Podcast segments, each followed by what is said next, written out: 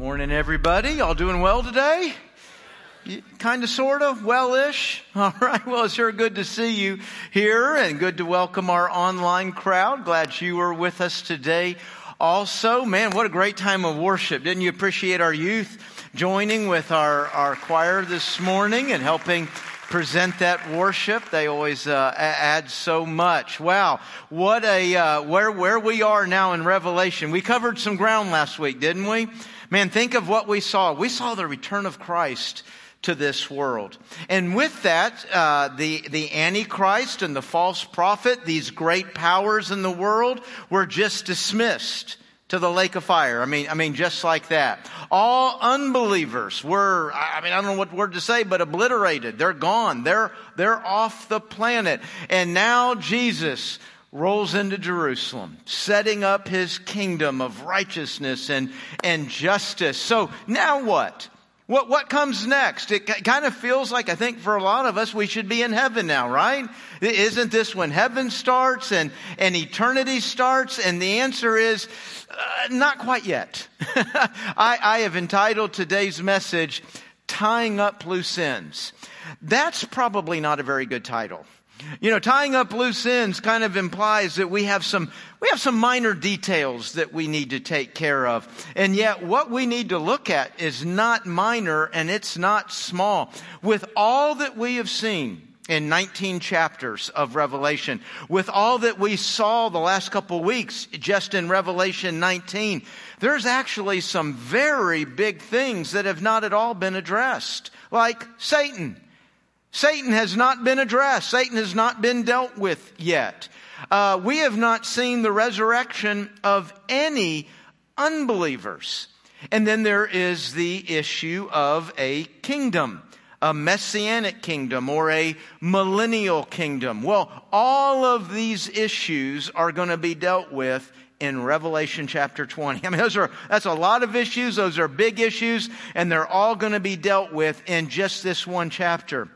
You could call Revelation chapter 20 the most important chapter in the book. Now, when you think of where we were last week and some of the other things we'd see, that might sound like I'm just pumping up 20 because that's where we are today. But literally, what people do, and when I say people, like, like Bible scholars, theologians, what somebody does with Revelation 20 is going to determine how they interpret, how they order, how they understand all of the revelation. So as we open up Revelation 20, th- this is kind of a center of what this book is doing and what it's all about. So let, let's go ahead and get started in that. Turn with me to Revelation chapter 20. Just go to the end of your Bible, go to the maps and then just back up a few pages and you should be in Revelation chapter 20 uh, pretty quickly. It's a uh, not a very long chapter, especially considering all that it is going to cover. Uh, Revelation 20, and I'll begin in verse 1. It says, Then I saw an angel coming down from heaven, holding in his hand the key to the bottomless pit, and a great chain.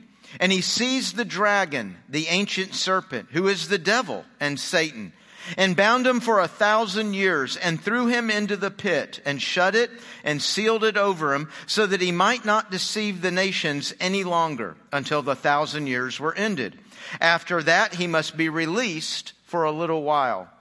Then I saw thrones and seated on them were those, were, were those to whom the authority to judge was committed. And I saw the souls of those who had been beheaded for the testimony of Jesus and for the word of God. These are the tribulational saints, people who came to Christ during the tribulation and were killed. Now they're being resurrected right here. And those who had not worshiped the beast or its image and not received its mark on their foreheads or their hands, they came to life and they reigned with Christ for a thousand years. The rest of the dead did not come to life until the thousand years were ended. This is the first resurrection. Blessed and holy is the one who shares in the first resurrection. Over such, the second death has no power, but they will be priests of God and of Christ, and they will reign with him for a thousand years. And when the thousand years are ended, Satan will be released from his prison, and he will come out to deceive the nations that are at the four corners of the earth, Gog and Magog, to gather them for battle. Their number is like the sand of the sea. As they marched up over the broad plain of the earth and surrounded the camp of the saints and the beloved city, but fire came down from heaven and consumed them. And the devil who had deceived them was thrown into the lake of fire and sulfur where the beast and the false prophet were, and they will be tormented day and night forever and ever. Then I saw a great white throne and him who was seated on it. From his presence, earth and sky fled away, and no place was found for them. And I saw the dead, great and small, standing before the throne, and books were opened. Then another book was opened, which is the book of life, and the dead were judged by what was written in the books, according to what they had done. And the sea gave up the dead who were in it. Death and Hades gave up the dead who were in them, and they were judged, each one of them according to what they had done.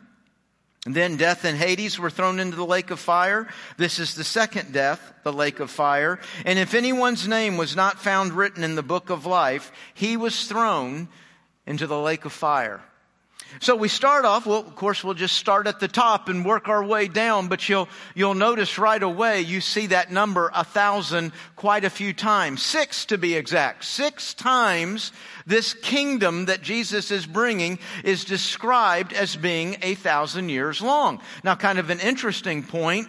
Nowhere else in the Bible is it described as a thousand years.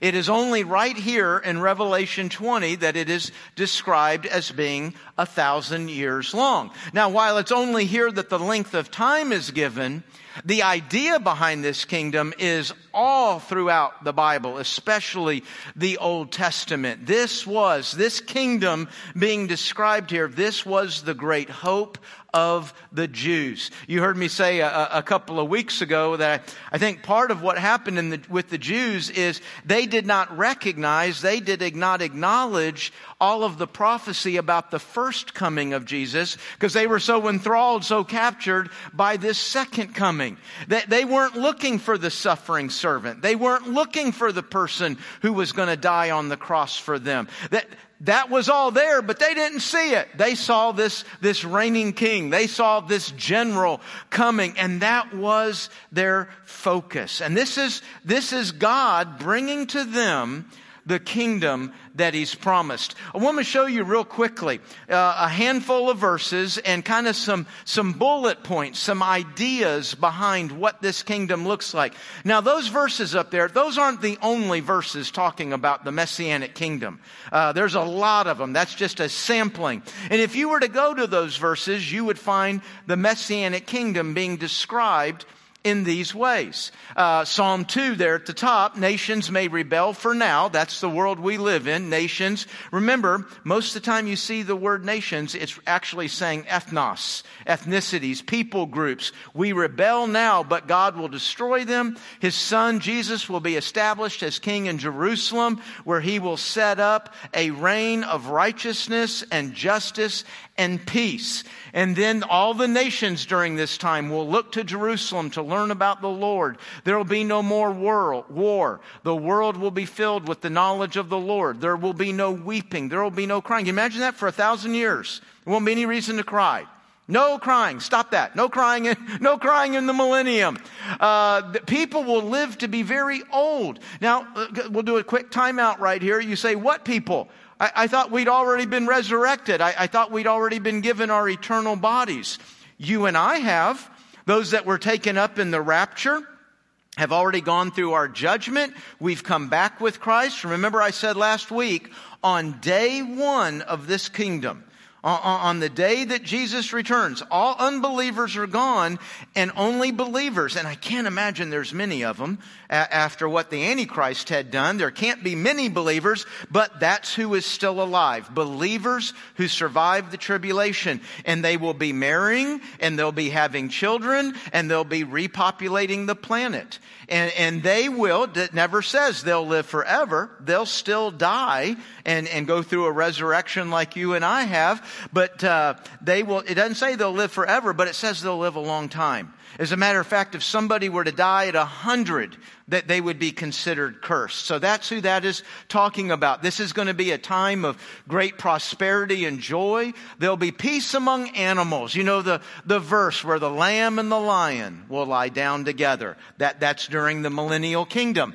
Uh, Israel will be secure. Israel will be one nation. That was a big promise to the Jews during a lot of the writing of these passages. They were two nations, Israel and Judah. There'll be one nation under one king, a descendant of David. We know his name, don't we? It's Jesus. Go ahead and say that. Jesus. All right. I knew you knew. And then uh, God will live among them. Now you look at that description and you think, well, that looks a lot like heaven. I mean, other than, you know, there's people who still die. That looks a lot like heaven. It does look a lot like heaven. It is very much like heaven, but it is not yet heaven that this is a, a kingdom in this world as we know it. Because folks, God doesn't have to take people to heaven to fulfill his promises. He fulfills his promises right here. He fulfills his promises in this world. He can do that, and that is a part of what's going on with this kingdom. Now, this thousand years, I said, the way you look at the whole book kind of depends on what you do with these thousand years. There's, there's three major ways to look at these thousand years, and I kind of chuckle because these three ways will probably not help you one bit this week. They're not going to help you get through any challenge or get through any difficulty. But if you ever hear these words, you can at least say, I think my pastor talked about that once. I don't want to be that church where you say, well, oh, my church never addressed that. My, my church never talked about that. I want you to at least know what somebody's having a conversation about out there. So on these thousand years, three major ways. Amillennial, postmillennial, and premillennial. Ah, uh, uh this is all about the prefix, if you haven't figured that out. Ah means none.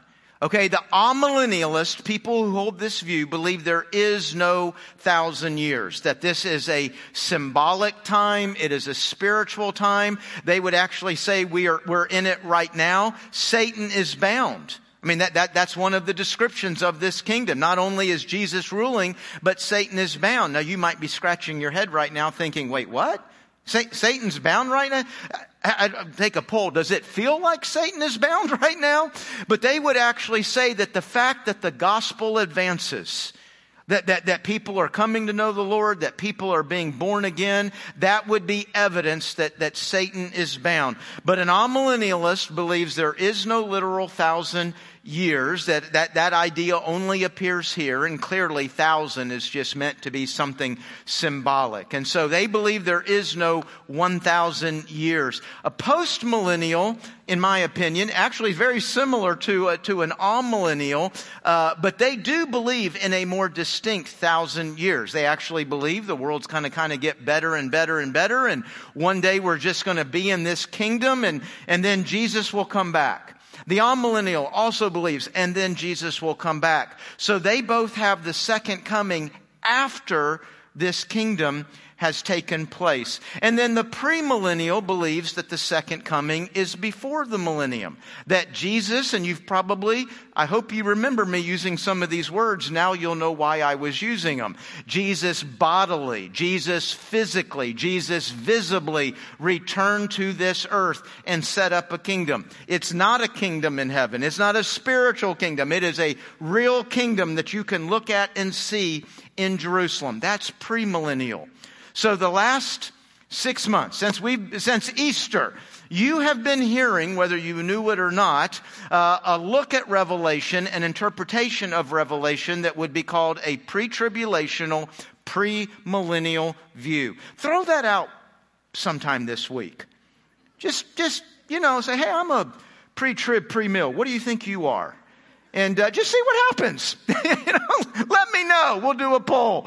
But uh, that's how I've been interpreting and looking at it. Now, All three views have some, have some good scholarship, have, have godly people that follow them. I don't know why two of the three choose to be wrong. Some people just like being wrong, I guess. But uh, they, they all have some, some godly adherents that, that follow them and, and ha, why they hold those views. Post-millennial would be the smallest of the views. Uh, it used to actually be uh, had, a, had a pretty large following, and where postmillennial kind of began to fall apart. Because remember, this is view that says the world just gets better and better and better, and one day Jesus is here.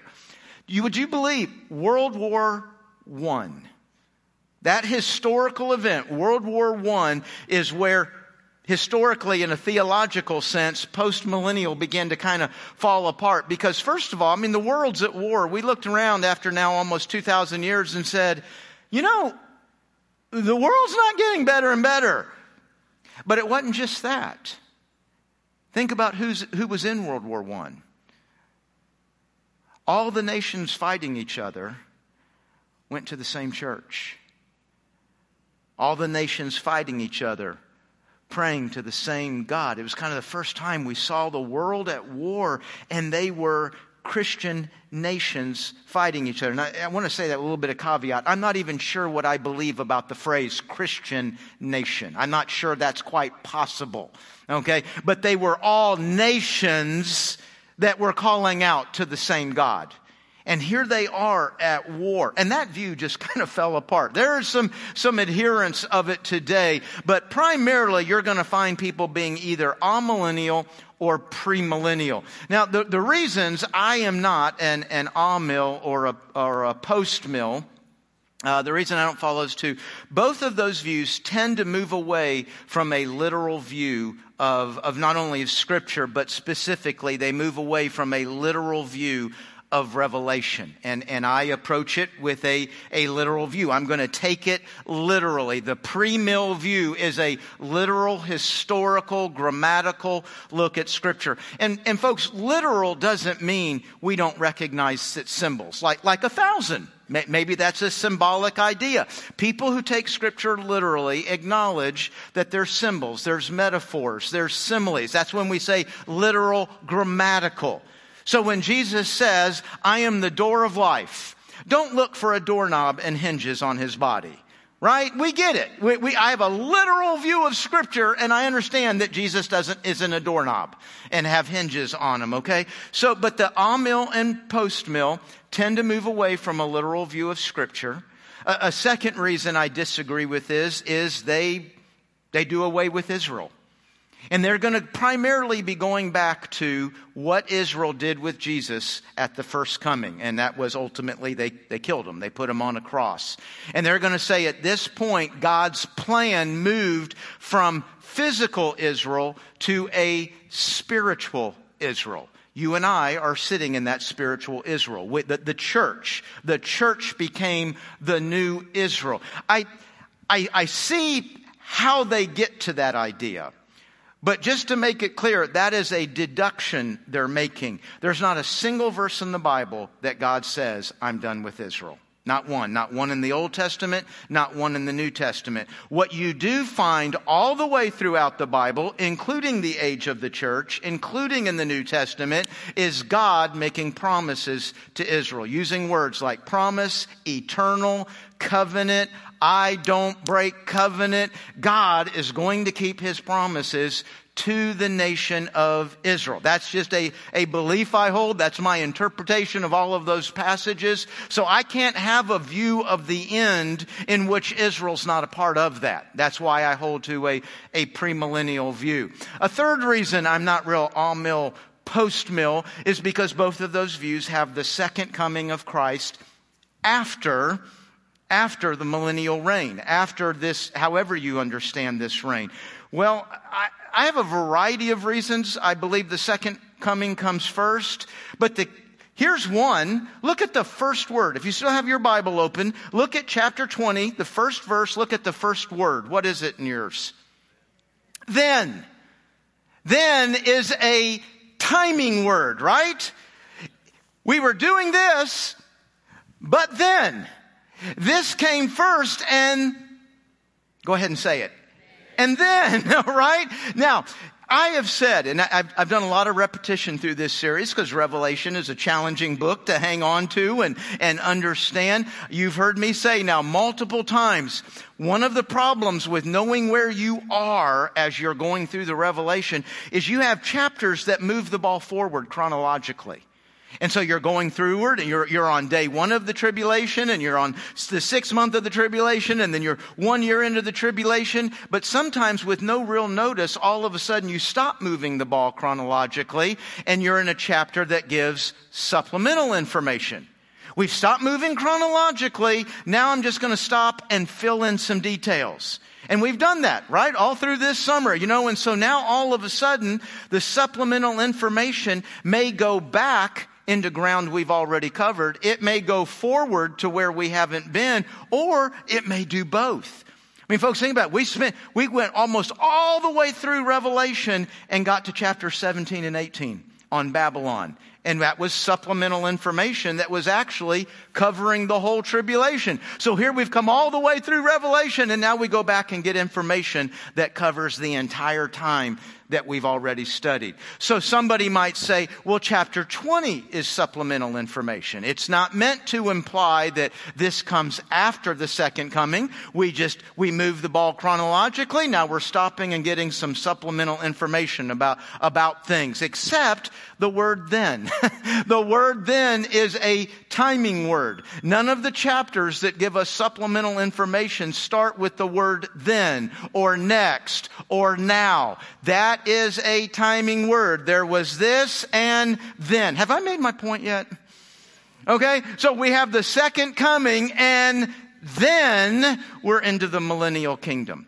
So those would be some of the reasons I, I, I don't follow those views. And, and by the way, I just want to be clear that, that if somebody were an amillennial or postmillennial, they would be highly unimpressed with my lumping them together and dismissing them with those three points. They would probably develop that a little bit differently. And to be clear, amill and postmill are two very distinct views. It's just that what I disagree with each view a- actually is quite similar. So the premill the premill holds the idea that Jesus returns and then upon his return in, goes into Jerusalem and he sets up his kingdom. And it is going to be a, a, a, thousand year. I do hold to a literal thousand years. Do you know why I hold to a literal thousand years? Because that's how I approach the whole Bible. That's how I approach Revelation, unless something demands that I see it as a symbol or, or a metaphor. And here's the beauty of this if it's not a thousand years, if it is meant to be a, a, just kind of a symbol of a perfect reign, a perfect amount of time, maybe it's really 587 years, or maybe it's 1119 years, but it's, it's not a thousand. Do you know the rest of my view is not impacted at all? My entire view of what is in the millennium and why there's a millennium is still intact. Where with these other views, if it is a literal thousand years, their view begins to fall apart. So I don't lose anything by taking it literal. So I'm, I'm going to go with a literal thousand years. So Jesus sets up this reign. And then at the end of it, Satan is bound, but at the end of the thousand years, he's going to let Satan out for what, what was called a little season. And, and Satan will move throughout the world and he is going to deceive people. You say, who's, who's he going to deceive? I thought, every, I thought everybody was a Christian. No, on day one, everybody was a Christian. And then all those Christians started having babies, and these new babies who are growing up have to make a decision about Christ, have to make a decision if they're going to follow him. And you say, well, how hard would that be? I mean, he's, he's right there. No, no faith involved in this. He's right there in, in front of them. Uh, I'll come back to that. I'll come back to that in just a second. But he will be able to gather, well, it says here, like the sand on the seashore. I mean, we're, we're, talking about a lot of people that he will be able to deceive, say, come follow me, and then they're going to go up against Jerusalem, fire's going to fall from heaven, and that battle will be very quick, just like the one we saw at Armageddon. Now, it would be a fair question, if, especially for those of us looking forward to heaven, right? To, to go, no, no, wait a minute. So, why is there a thousand years? Why don't, why don't we just go on into heaven? Or a bigger question, why does God let Satan out again? I mean, he finally got him tied up and thrown into a pit. Let, let's just leave him. Isn't this guy like a cause of a lot of problems? Why in the world would God let him out? Well, the purpose of the millennium, let me say it very clearly. God is a promise keeper. He doesn't leave any promise undone. God doesn't say, well, I did all this good over here. Can that kind of count for me keeping promise? No, God made promises to the Jews about that kingdom, all those verses and what it was going to be like. God made a promise and he's fulfilling that promise. But why did he let Satan out? I'm going to suggest that it's to make a point. A point that humanity, that means you and me, that, that means it's a point that, that we really need to get. Now, now, what is the point that God is making? I, I have a, a, an opinion on this. And have you ever thought of something for so long you can't remember where you learned it? And maybe even thought, maybe I came up with this? Well, that, that would be this right here. I think this is my own idea. I, I, I, think this is, I came up with this all on my own. So I just want to tell you right now, that by itself means you should probably question this. Okay? But here, here's my idea. Why does, why does God let Satan out? Okay, look at what we're dealing with in the world today. I mean, we have a virus, right? By the way, you know, we've never been on the planet when there wasn't a virus. There's, there's always been a virus. Viruses. There, that's always been the case. There's viruses and there's injustices and there's, there's adulteries and there's lies and there's thievery and there's greed and there's anger and there's ugliness and just a whole host of things that cause you and me as an individual, as a family, as a nation, just a world of problem, right? Where did all that come from? Well, you and I know as, as believers in the Bible, we know, well, that goes back to Genesis chapter 3, right? Three chapters into the Bible, we have Adam and Eve there experiencing a perfect world, experiencing God face to face, just enjoying all of that, and here comes Satan. And Satan tempts them to believe that there's a greater good to be found. You can find a greater good. You can find more good. You can find a better good. God's holding out on you. There's so much more. And you know, Adam and Eve bit. They thought, yeah, let's do this. Let, let's go create this ourselves. And that decision plunged our world into every problem that you and I are, are dealing with. And these problems sting a little bit every now and then, don't they?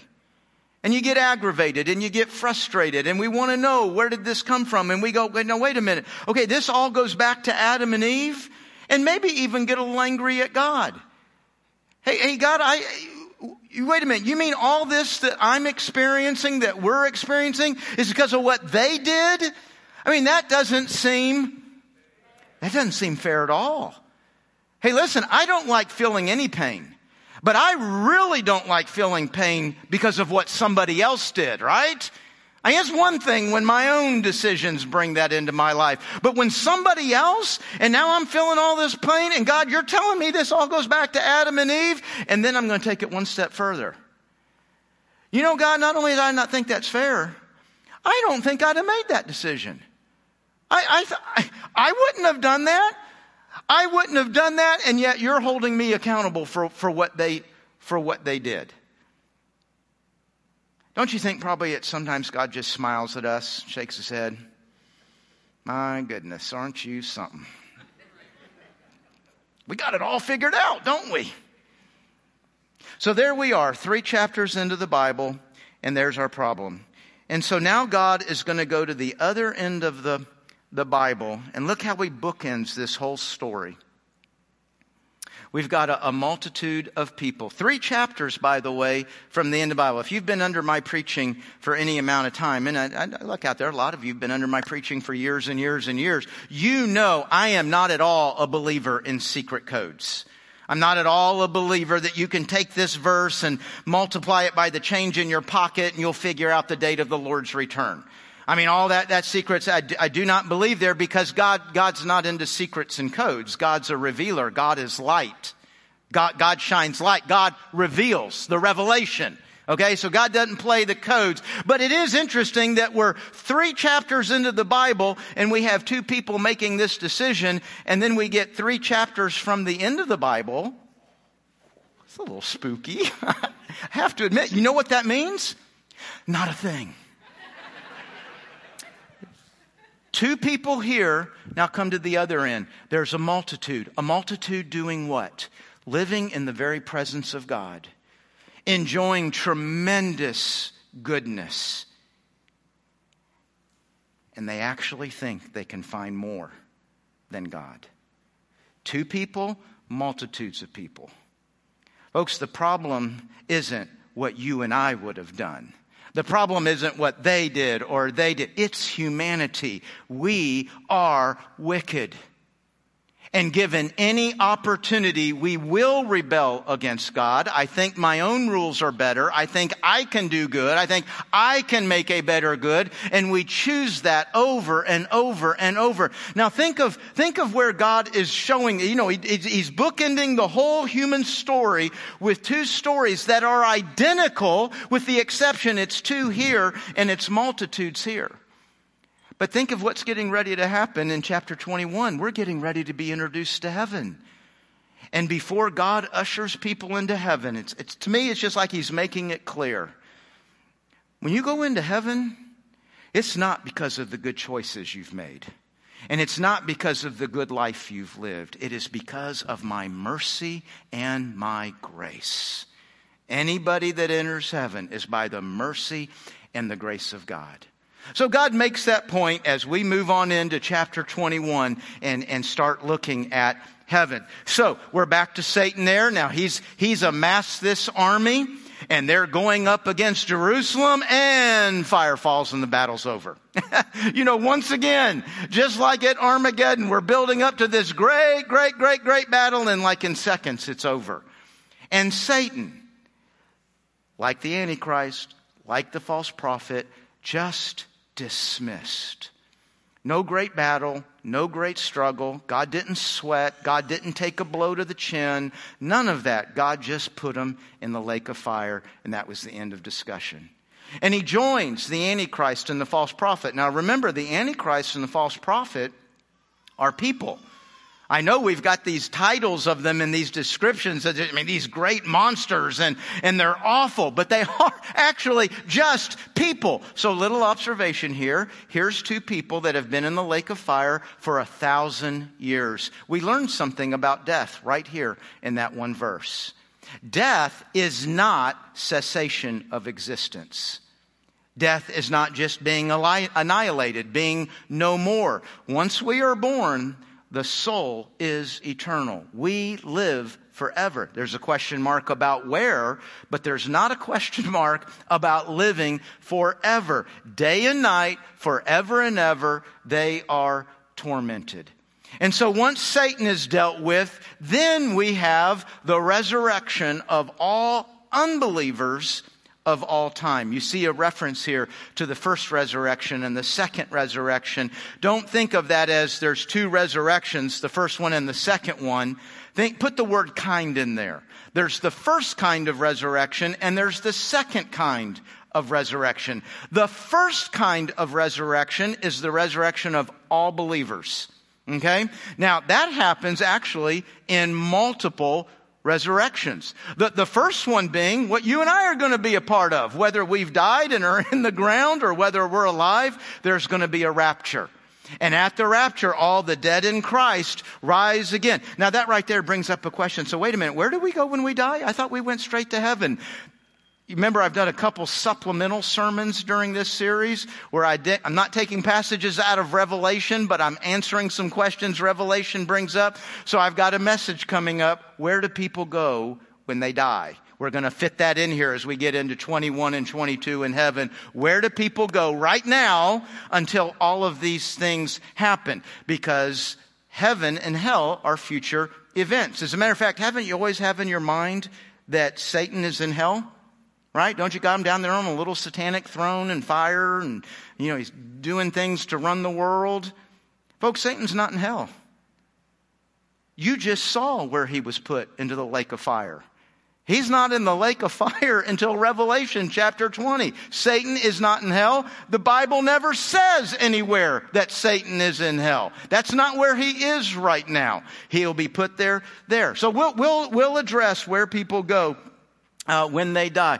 But we have we have believers being resurrected at the rapture, And then remember those two guys we studied when we were about halfway through Revelation? They were doing all these incredible miracles and works, and then the Antichrist killed them, and they lay dead in the street for three and a half days, and then they were they were resurrected. Now that's only two, but that, that is a resurrection of believers right there. And then we just read about here in Revelation 20, the resurrection of tribulational believers, people who came to Christ during the tribulation. They weren't raptured back there with you and me. They came to Christ after that.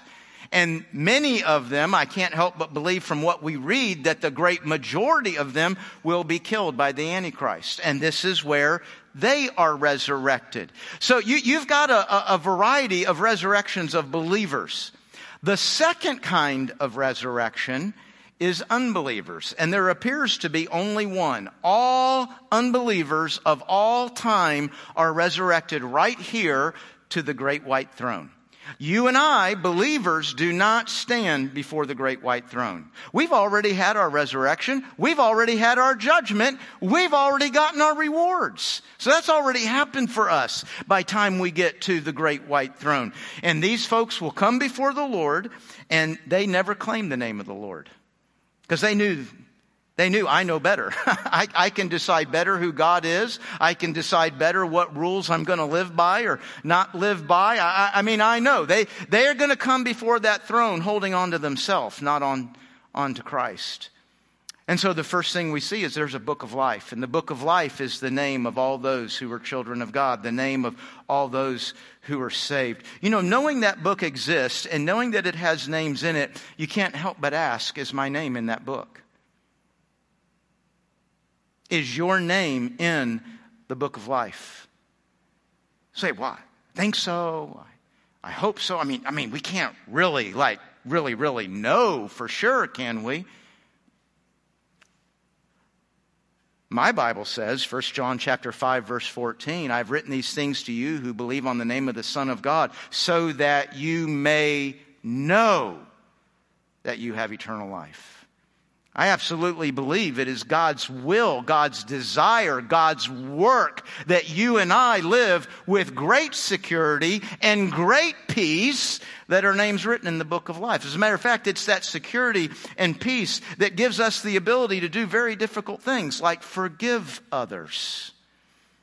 You know, if this life is all it's about, then I got to make things right between you and me. I got to get even. I got to get revenge. But man, I, I my name's in the book of life. It's based on that that I can forgive. It's based on that that I can be a witness. It's based on that that I can let an antichrist behead me.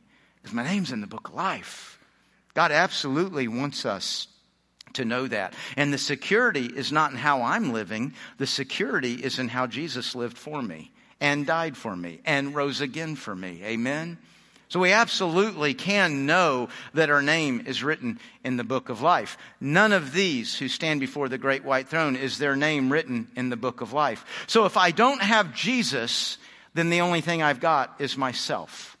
And so I will go before that throne and I will begin to make a case for myself. It doesn't matter whether I was a religious person or an irreligious person. I called out to this God or that God or to no God.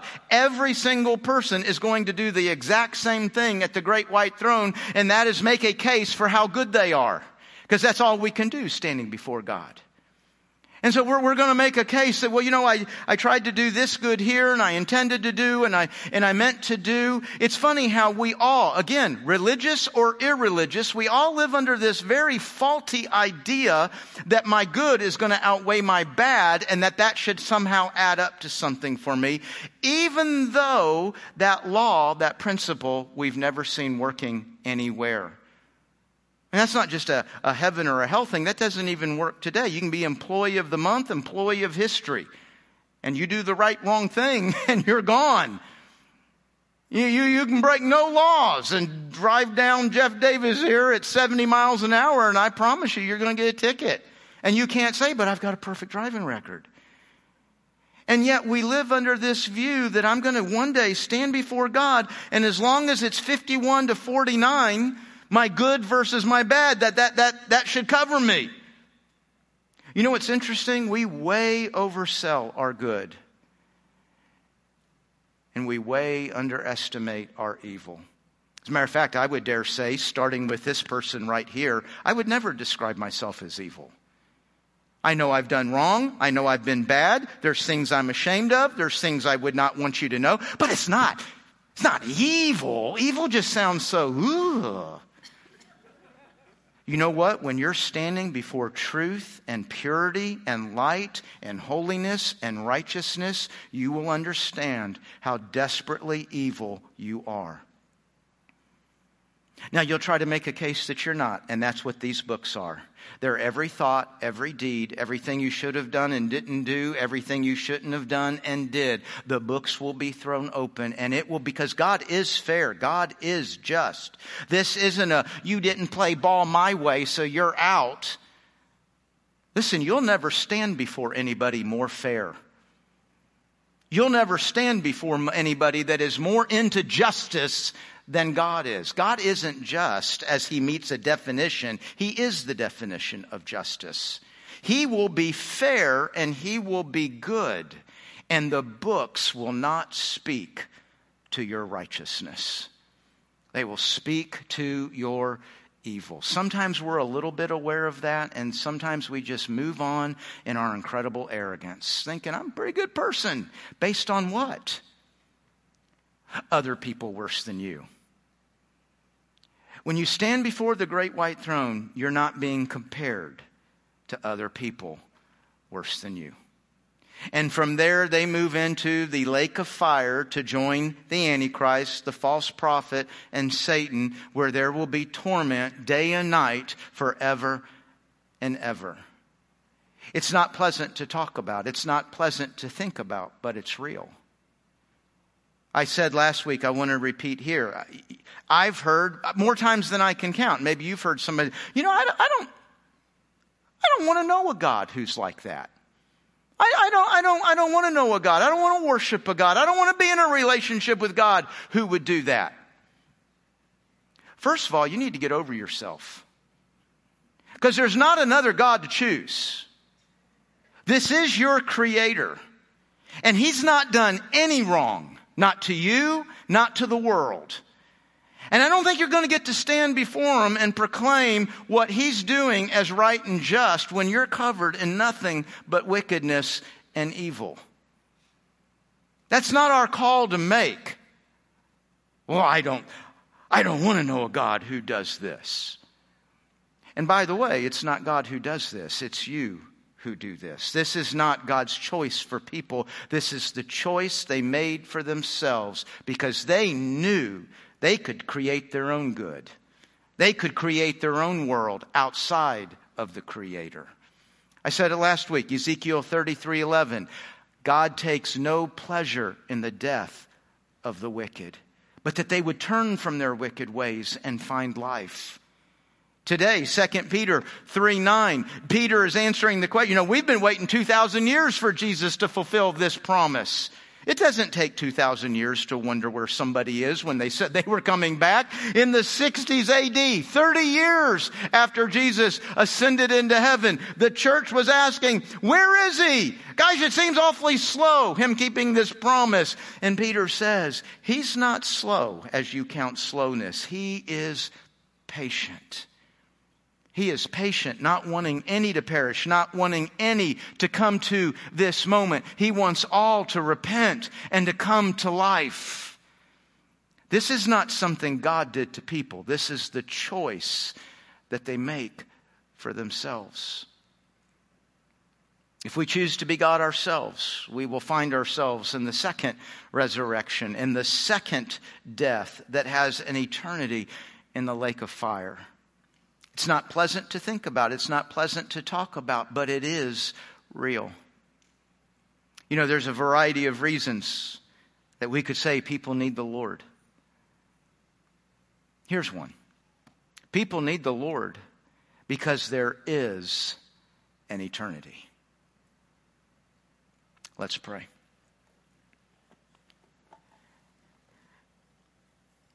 Father, as, as we have walked through Revelation and just so much detail, so much to understand. And, and Lord, it, it can be confusing. I mean, we believers will land in different places on the way they look at it or what they believe about this or, or what they believe about that. But, but one thing is clear. Whatever I grasp or don't grasp is that you have a purpose. You have a plan. It is incredibly detailed. It covers everything. And you have revealed that plan so that our lives could be shaped so that we could respond rightly to what's going on all around us and what is going on inside us. God, you are good, and there's nothing good that you hide. We just pause to worship you, to praise you, to thank you for the revelation. We say thank you for the, the salvation that you've provided, that I can literally today be absolutely secure and know the joy and peace of security because of faith in Jesus Christ. Lord, I pray right now you would, you would work in every heart in this room, everyone watching online. Lord, if our name's written in that book of life, I pray right now we can enjoy peace and security. As we think about a, a, a book with our name in it, it security is the, the, the feeling that comes from that. And we very just naturally say, Thank you, Jesus. Thank you for what you did. Thank you that I can know that, that I can have that. And Lord, if there are those in this room right now watching online that are not in that book of life, I pray, God, that you would speak to their heart right now. I pray they're uncomfortable. I pray they can rightly recognize there is, there is no sense of joy, there is no security. I, I, I, I don't know for sure. And Lord, that in that insecurity, in that discomfort, they would reach out and grab hold of the good news. You can be saved. Eternal life in heaven can be yours. God, would you speak to every one of us right now?